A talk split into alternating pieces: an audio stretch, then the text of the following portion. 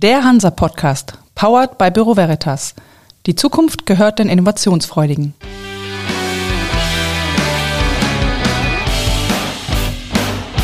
Der Hansa Podcast.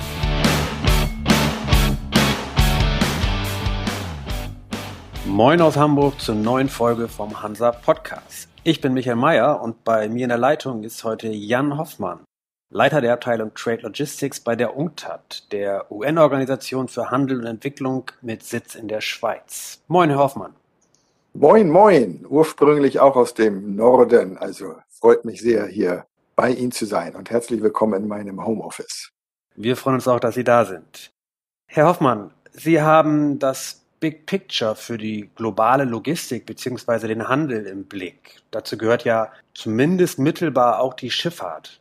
Auch wenn Sie keine Glaskugel haben dürften, zumindest würde uns das sehr überraschen, aber was erwarten Sie für die kommenden Monate? Können Sie den Rädern vielleicht Hoffnung auf ein klein wenig mehr Stabilität machen? Seit 2008 ist die Branche ja eigentlich ununterbrochen in Transformationsprozessen. Ja, gute Frage. Also tatsächlich sind Ihre Steuergelder, die mein Gehalt bezahlen. Vielen Dank. Und unter anderem sollen wir so etwas machen. In unserem Jahresbericht sind tatsächlich auch Prognosen über Seehandel, über Frachtraten, Simulation. Äh, letztes Jahr kann ich wirklich mit gewissem Stolz sagen, dass die Simulation, die wir gemacht haben, bei der wir dann abgeschätzt haben, was wird damals noch die hohen Containerfrachtraten, was werden die bedeuten für die Preise, da haben wir simuliert, die Inflation wird zusätzlich 1,5 Prozentpunkte steigen, dank oder aufgrund der hohen Frachtraten.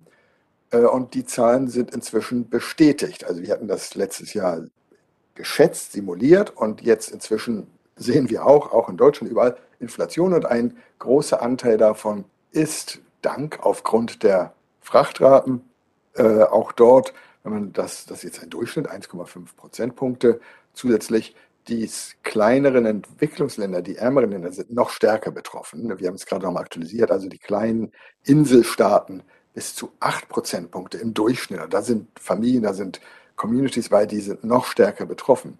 Soweit also eine Prognose, Simulation, die wir letztes Jahr gemacht haben, die sich bestätigt hat. Also wir scheinen nicht so ganz viel am Platze zu sein. Jetzt, was passiert gerade mit den Frachtraten? Und da äh, habe ich mal so zusammengestellt, sechs Gründe, die dafür sprechen, dass die Frachtraten weiter hoch bleiben.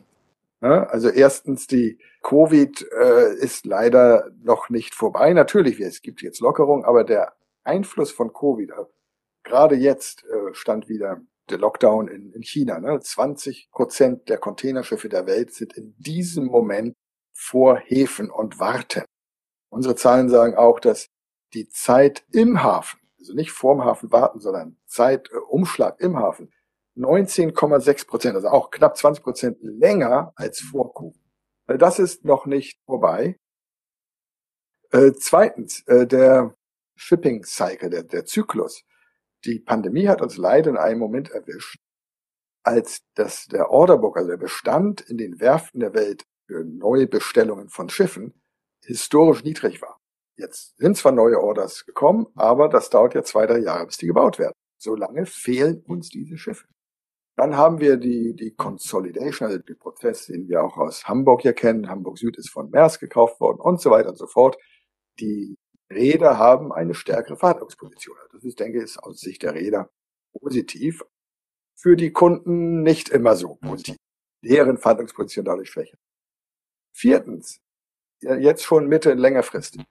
Die größte Herausforderung für die Schifffahrt der nächsten Jahrzehnte ist die Dekarbonisierung. Dieser Wandel kostet Geld. Ja, da müssen, muss in Schiffe investiert werden, in Energie. Die Energie muss beirrt werden, muss entwickelt werden, äh, muss verteilt werden. 1,3, ähm, wie ist es auf Deutsch? Trillion, also, also mit zwölf Nullen äh, an Investitionen werden darüber, das allermeiste davon ist an, an Land, ne, nicht sehr an den Schiffen. Das alles kostet Geld. Fünftens, werden wir überhaupt genügend Schiffe haben, wenn Schiffe langsamer fahren und nicht genug investiert wird? Weniger Angebot. Und sechstens, last but not least, was wir jetzt sehen, wir haben den Krieg in der Ukraine. ähm, zusätzliche Unsicherheit, zusätzliche Risk Premium.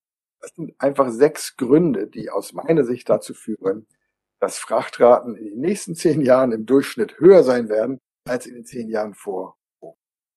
Nun ist es aber so, Sie haben selbst das Orderbook angesprochen, das zur Zeit der Corona-Pandemie, als die Pandemie losging, sehr niedrig war. Seitdem jetzt die Raten so hochgegangen sind, wurden aber auch immens viele Schiffe bestellt. Alleine in der Containerschifffahrt beträgt das Orderbuch aktuell roundabout 25 Prozent der fahrenden Flotte. Mhm. Müsste das dann nicht eher einen gegenteiligen Effekt haben aus Ihrer Sicht? Genau, genau. Jetzt, äh, welchen Zeithorizont nehmen wir? Und das, das stimmt. Es ist noch nicht so hoch, auch prozentual, wie es kurz vor der, der Financial Crisis war. Aber da haben, da haben Sie recht. Äh, vor allem, wenn man jetzt, wenn die Schiffe dann online kommen, wenn sie geliefert werden in zwei, drei, vier Jahren und gleichzeitig irgendwann dann doch die Nachfrage wieder sinkt. Äh, jetzt, da kann man sagen, ich habe auch noch vier Gründe, die dafür sprechen, dass sie irgendwann wieder niedriger werden, die Frachtraten. Eine davon ist gerade diese Sache mit dem Orderbook. Zweiter Punkt dort, ist, ja, es gab jetzt Nachfrage während der Pandemie, weil wir alle Sachen online per E-Commerce bestellt haben, äh, gab es diese Stimulus-Packages, aber irgendwann gehen wir doch wieder, Stimulus-Packages gehen zu Ende, es gibt Inflation, die Nachfrage wird wieder fallen. Äh, drittes Argument, das dafür spricht, dass irgendwann doch wieder Preise, Kosten sinken, ist, ist eine positive Entwicklung während der Pandemie, haben wir gesehen, wurde viel mehr als vorher in Digitalisierung und Effizienz investiert. Wir bei der UNCTAD haben selber Programme über die Automatisierung vom Zoll, äh, sogenannte Single Windows, Pre-Arrival Processing, elektronische Zahlungssysteme und so weiter und so fort. All das ist, ist gefördert worden. Da gibt es Rechnungen, die sagen, in einem Jahr wurde so viel investiert wie sonst in zwei Jahren oder teilweise in fünf Jahren. Also so, und dieser Fortschritt, der wird irgendwann dazu führen, dass Hafenumschläge, Zölle, Cross-Border-Trade, alles noch effizienter wird. Das wäre für mich ein dritter Grund, der uns optimistisch macht. Und jetzt ein vierter und letzter Grund, sehr, sehr langfristig. Ich weiß nicht, ob Sie und ich das noch erleben werden, aber wenn wir irgendwann die Energietransition geschafft haben und wir wirklich dieses Power to X, also Renewable Energien in Wasserstoff umwandeln können. Irgendwann, irgendwann in einer Fernzukunft werden die Schiffe wieder mit 30, 35 Knoten äh, fahren, äh, zu sehr, sehr niedrigen marginalen Kosten. Äh, wir müssen erstmal dahin kommen, auch vielleicht auch nuklear. Gibt da Konzepte, da können Schiffe 30 Jahre lang 30 Knoten fahren und am Ende haben die vielleicht 6 Kubikmeter Nuklearmüll produziert. Also das sind so Sachen, es gibt äh, jetzt mal auf der sicheren Seite. Ne? Sie haben mich um eine Prognose gebeten. Ich sage, es gibt diese Argumente, diese anderen Argumente. Ich denke, kurz- und mittelfristig sieht es doch eher negativ oder positiv, je nach Perspektive aus. Also die Frachtraten werden höher bleiben als vor der Pandemie. Irgendwann in vielleicht fünf Jahren oder Jahrzehnten werden die Fortschritte, die wir gemacht haben, in der Digitalisierung, in der Energietransition und, und die neuen Schiffe, die modernen Schiffe kommen dann irgendwann, werden geliefert. Irgendwann werden wir wieder hoffentlich stabile, niedrigere Frachtraten. Sie selbst haben ja durchaus auch einige maritime Erfahrungen, kommen aus einer norddeutschen Reederfamilie, sind Ökonom und waren unter anderem auch bei der IMO schon aktiv. Mit diesen maritimen Erfahrungen und mit den Erwartungen, die Sie gerade formuliert mhm. haben, würden Sie hypothetischerweise heute in Schiffe oder Schifffahrtsunternehmen investieren oder ist das dann doch eher zu riskant oder volatil? Tja, hinterher sind wir immer schlauer, nicht wahr? Ähm, von wegen Prognosen und, und Vorhersagen. Als das losging mit der Pandemie, da haben wir basiert auf vergangenen, vorherigen Multiplikatoren und Elastizitäten eine sehr negative Prognose gemacht für den Handel. Und ähnlich haben das ja auch die Räder selber gemacht. Also ganz am Anfang war erstmal Panik und Schiffe wurden erstmal noch nicht wieder eingesetzt. Äh, da gab es diese sogenannten Blank Sailings. Und da haben wir gedacht, oh, aber hm, was machen wir jetzt, wenn wir nicht ins Restaurant und Kino gehen? Wir bestellen Sachen. Und plötzlich war denn die Nachfrage da, vor allem in den USA und auch Europa. Ähm, da haben wir noch, da, da war das schon fast am Drucken unser Jahresbrechen unserer Prognose. Da haben gesagt, nein, nein, halt noch nicht drucken, wir müssen unsere Prognose noch aktualisieren. und haben dann das gerade noch hingekriegt, dass unsere Prognose deutlich positiver war, als sie noch zwei Monate vorher war. So, nichtsdestotrotz, trotz dieser gerade noch korrigierten positiven Prognose, äh, habe ich selber auch keine leeren Container gekauft. Jetzt hätte ich doch lauter leere Container gekauft damals. Die fehlten dann ganz plötzlich. Ähm, grundsätzlich, äh, ja, ich habe auch gerade für so ein Management-Training-Test, einen Persön Persönlichkeitstest gemacht. Da wurde mir wieder bestätigt, ich sei ein, ein äh, nicht zu korrigierender Optimist. also, ähm, wenn ich jetzt ganz viel Geld hätte, würde ich wieder in die Schifffahrt investieren. Okay, und ähm, wenn wir in dieser Hypothese bleiben oder unabhängig davon, wer was wohin investiert, aber wenn man ein bisschen vorausblickt, über die Containerschifffahrt haben Sie schon gesprochen. Wenn man sich jetzt anguckt, wie sich der Welthandel oder auch die Weltwirtschaft entwickelt, denken Sie denn, dass solche Segmente wie Bulker oder auch Projektschiffe auch profitieren können. Zum einen, weil es immer noch gewisse Regionen gibt, die noch eines Aufbaus bedürfen oder darauf warten, dass sie erwachten, äh, wie zum Beispiel Afrika. Oder ist das eher etwas, was einfach zu sehr unklar ist? Also es gibt so einen Punkt, seit Jahren wird über das äh, sogenannte Nearshoring diskutiert, also dass Produktionskapazitäten mhm. wieder rückverlagert werden, näher an die Empfängerländer, also sowas wie eine Reglobalisierung was dann zur Folge hätte, dass vielleicht mehr kleine und mittelgroße Schiffe benötigt werden und gar nicht mehr so viele von diesen Megaboxern. Das hat sich bisher aber ja auch nicht bewahrheitet. Das ist, wie gesagt, eine, eine laufende Debatte. Was denken Sie, wie entwickelt sich das in diesen Bereichen? Also sowohl was dieses Nearshoring angeht, als auch diese industriellen Geschichten, die sich vor allem dann auf Bulker und Projektschiffe mhm. auswirken könnten. Also, wir hatten es vorher auch angesprochen, der, der Krieg in der Ukraine führt zunächst mal zu niedrigeren Volumen, weniger Transportnachfrage und man könnte zunächst mal erwarten, okay, dann ist das ja schlecht für die Frachtraten und für die Besitzer von Balkan. Es kommt da doch sehr darauf an, welche Größe an Balkan man nun gerade hat. Und äh, leider aus Sicht der Kunden ist es so, dass die alternativen Anbieter, Brasilien, andere, Indien, sind viel weiter weg von den größten Nachfragen, wie zum Beispiel Ägypten. Ägypten ist besonders betroffen von dem, was jetzt in der Ukraine passiert.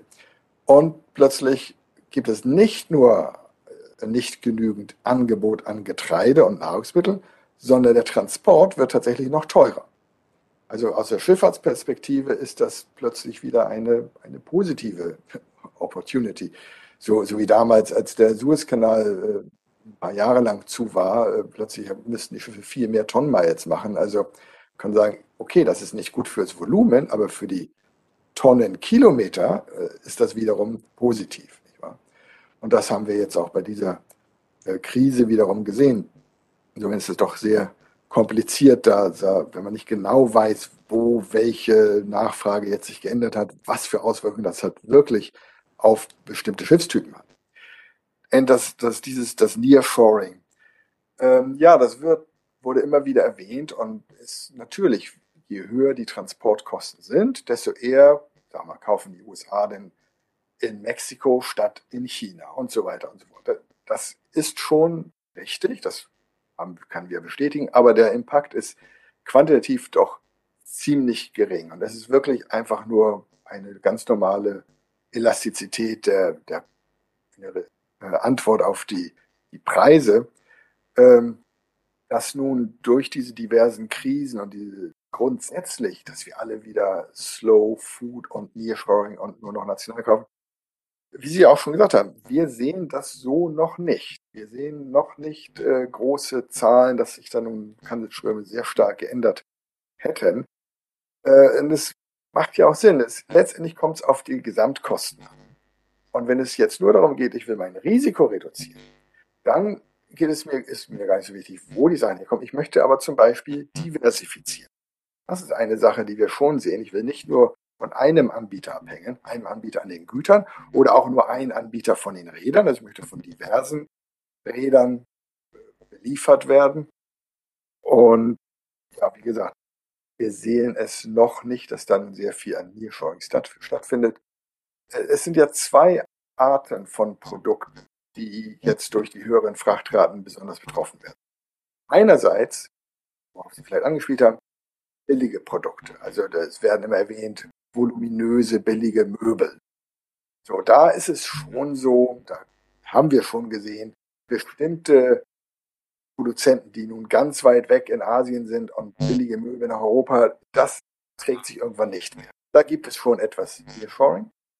Äh, das andere Art von Produkt, wo was einen Einfluss auf die Preise hat, also diese, das haben wir jetzt gemacht mit der Simulation, dieser Einfluss auf Preise, auf die anderthalb Prozentpunkte. Produkte, die vielleicht teuer sind, also einen Preis haben, wo man sagen würde, das ist doch eigentlich egal, ob der Container nun 5.000 oder 20.000 Dollar kostet. Aber wenn der, wenn die Inputs, die Teile, die in dieses Smartphone, Laptop, äh, Kamera, was immer da jetzt irgendwann in Asien produziert wird. Bis die da sind, sind ja die Teile, Chips und die Linse und Plastik und sonst was, das kommt ja erst nochmal aus Thailand, das kommt aus Vietnam, das kommt aus Korea, das kommt aus Afrika, aus Brasilien. Insofern wird es sehr oft transportiert. Und obwohl die Transportkosten nur einen kleinen Teil des Endpreises ausmachen, machen sie schon einen hohen Teil in, in der Summe. Dann hätte ich trotzdem noch mal eine Frage, was Industrie bzw. Projekte angeht. Also die UNCTAD macht ja unter anderem auch Analysen oder Berichte zu ausländischen Direktinvestitionen, die berühmten Foreign Direct Investments, zu denen auch die Greenfield-Investition gehört. Also der Auf- und oder Ausbau von Industrien oder Industriekomplexen, Wirtschaftsräumen auf der grünen Wiese. Mhm. Das wiederum hat immer wieder Bedeutung für die Projektschifffahrt, für die Heavy-Lift-Schifffahrt und Mehrzweckschifffahrt, weil die dann eben diese Komponenten durch die Welt transportieren.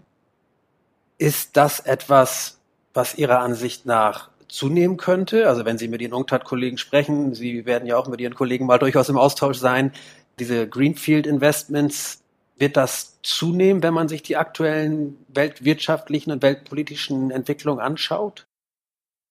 Äh, es gibt dort einen Nachholbedarf, weil es doch eine Zeit lang, da gab es dann die Trade Wars und Beginn der Pandemie und, und andere Probleme. Es gab wirklich eine Zeit lang einen, einen Rückgang, einen starken Rückgang von Foreign Direct Investment und überhaupt Investment.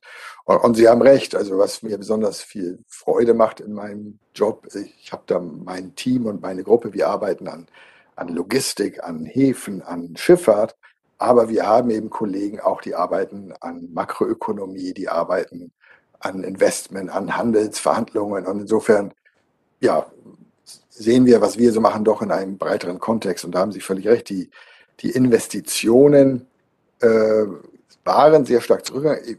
Wir sehen da vor allem jetzt einen Nachholbedarf und die letzten Zahlen sind doch wieder positiv, in dem Sinne, ohne dass ich da jetzt äh, Prognosen wagen würde, prozentual, aber, aber da gibt es schon wieder äh, stärkere Nachfrage auch an diesen sogenannten General Cargo Projekt Schiffen. Und in welche Regionen wäre das? Also was könnte davon profitieren? Erwacht dann doch irgendwann der schlafende Riese Afrika oder geht es doch eher nach Asien? Wie kann man ja, das also na, nach wie vor Jahr für Jahr für Jahr, wenn wir das so beobachten, das machen wir ja seit 1968 haben wir unseren Schifffahrtsjahresbericht. Und wenn man da guckt, äh, wie da dieser strukturelle Wandel, die ganze, die, wir nennen das Geography of Trade, also die, die Handelsgeografie, wie sich das geändert hat.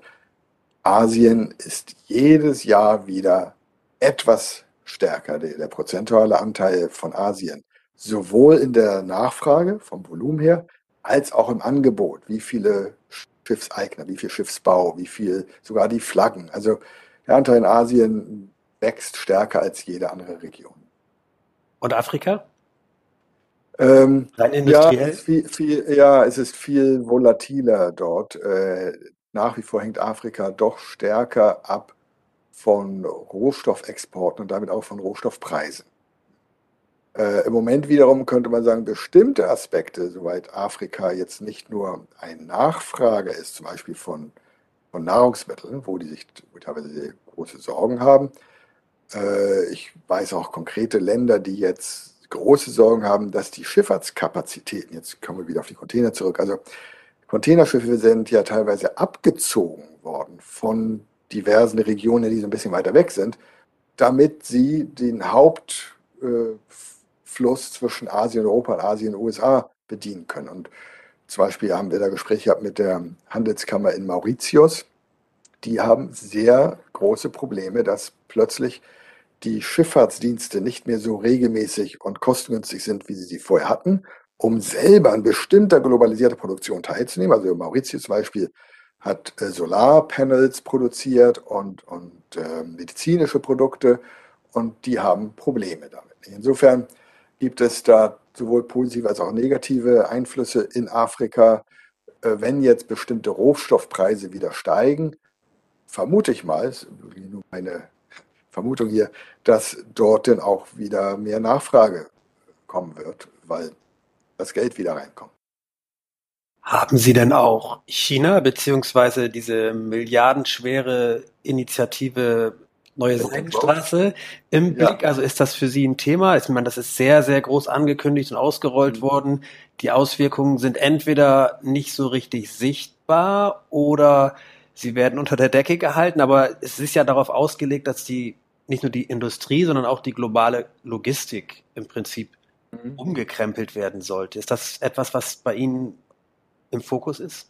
Ja, doch. Ähm, und ich habe mir das auch ein bisschen genauer angeguckt. Man kann ja sehen, in welchen Häfen jetzt besonders chinesische Investoren sind, äh, von Costco über andere, auch kleineren Hafenbetreiber.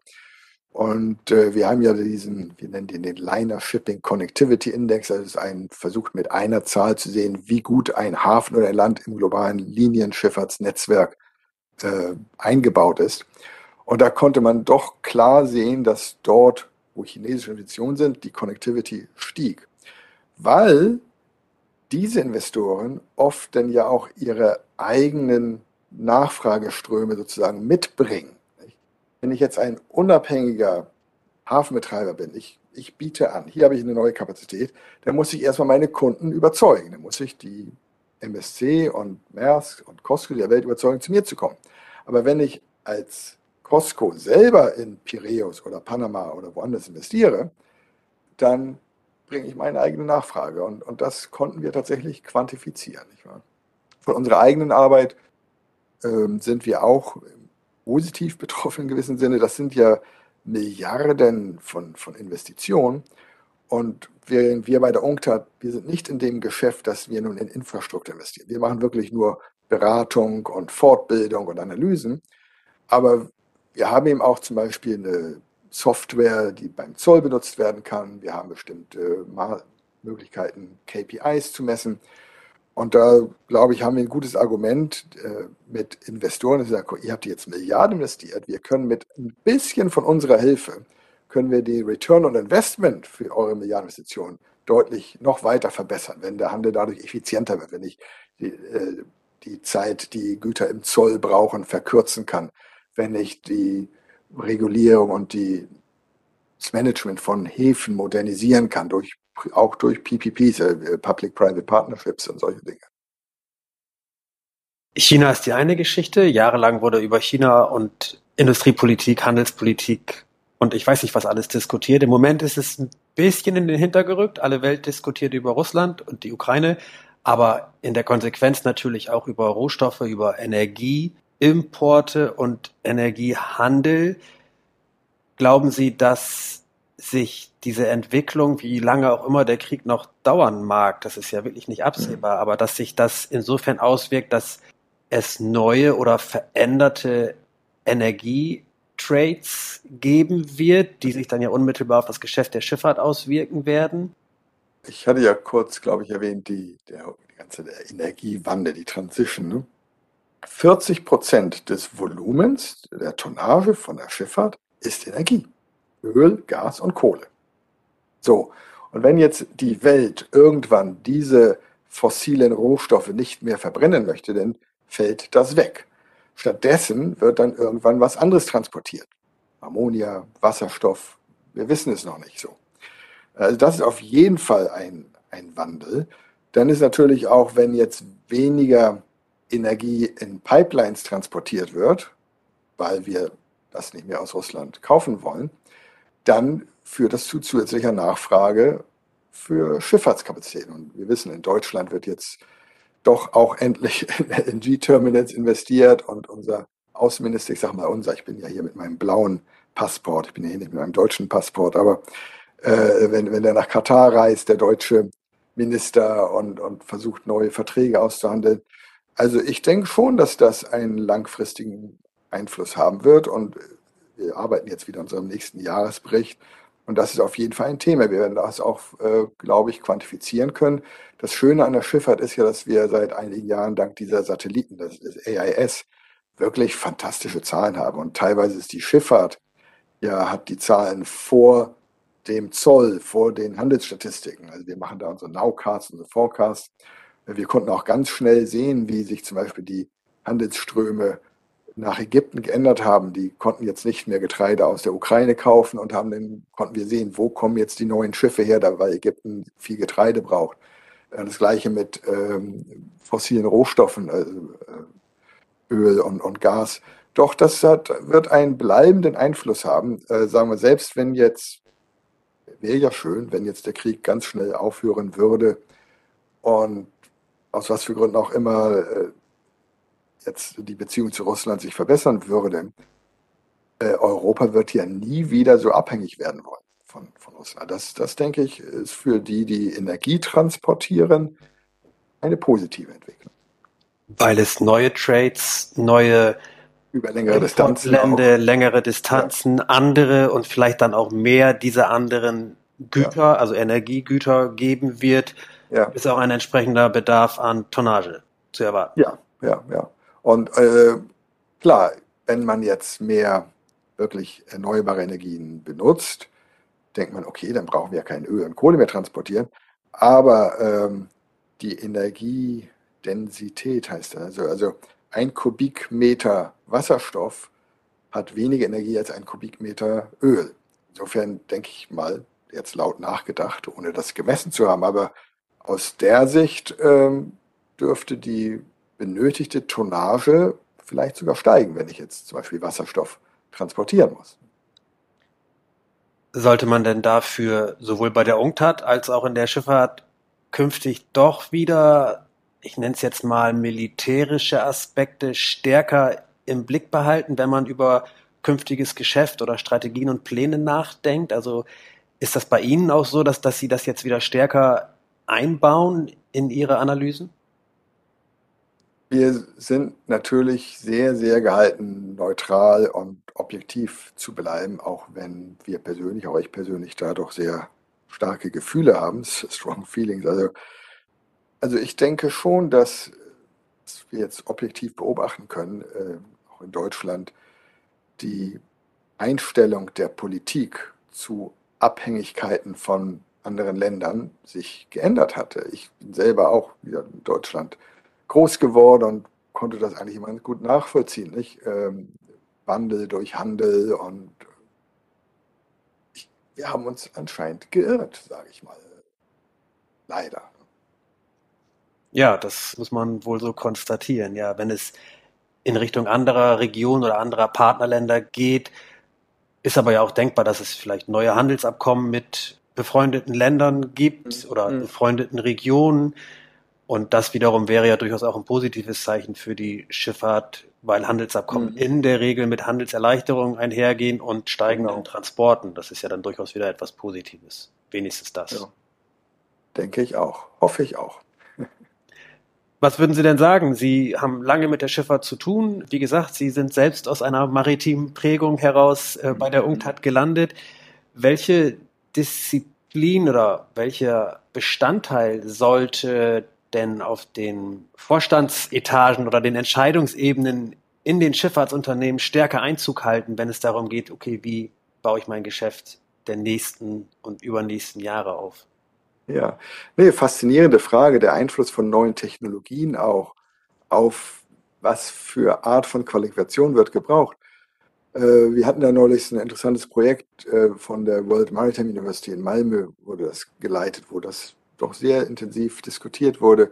Für mich war ein Takeaway von diesen Treffen, Analysen, dass der Unterschied zwischen Kapazitäten auf dem Schiff und an Land etwas verschwimmt durch die Möglichkeiten der Kommunikation. Also bestimmtes Monitoring und Decisions sind Entscheidungen über welche Route soll ich fahren und wie viel CO2 stößt mein Schiff jetzt in diesem Moment aus und, und wie schnell soll ich fahren, um, um just in, um nicht äh, zu früh im Hafen anzukommen, so ein bisschen Port Optimization, Port Call Optimization.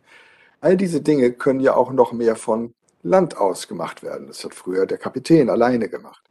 Andererseits äh, auch, dass wieder vom Schiff aus durch die Kommunikation direkt schneller mit den Häfen und Logistikpartnern was gemacht werden kann. Also das war für mich ein, ein wichtiger Punkt. Und dann natürlich andere Dinge, die, sage ich Ihnen jetzt nichts Neues, nicht die Bedeutung von der ganzen äh, Nachhaltigkeit, also der ganze grüne Bereich. Da, da könnte ich Ihnen auch Stories erzählen, damals, als wir unsere kleinen Tween-Decker hatten äh, und wir wirklich ganz brav unseren Müll nicht über Bord geworfen haben und dann kamen wir in ein Land, äh, ich sag's so, es war Irland, äh, und Irland, da durften wir unseren Müll nicht lassen. Ne? Die einzige Lösung, die wir fanden, haben wir, also wenn wir denn, denn waren wir mehrere Tage im Hafen, es fing an zu stinken und zu modern in unseren Mülleimern an Bord. Die haben zwar auch Marpol unterschrieben bei, in Irland, aber haben das nicht erlaubt. Das Einzige, was wir noch versuchen konnten, ist, das über Bord zu kippen, möglichst dicht an irischen Stränden. Das sind. Äh, da hat sich doch viel getan. Da hat sich viel getan. ich wollte gerade sagen, das sind äh, vergangene Zeiten zum Glück, was die Schifffahrt angeht. Ja, genau, genau. Wir schauen mal, was die nächsten Jahre angeht und äh, vielleicht werden wir uns nochmal darüber unterhalten, ob und wenn ja, wie Ihre Erwartungen eingetroffen sind. Herr Hoffmann, ich bedanke mich sehr für das Gespräch. Das war sehr interessant. Danke an Sie. Bis zum nächsten Mal.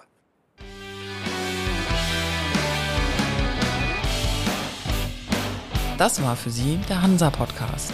Jetzt abonnieren und keine Folge verpassen.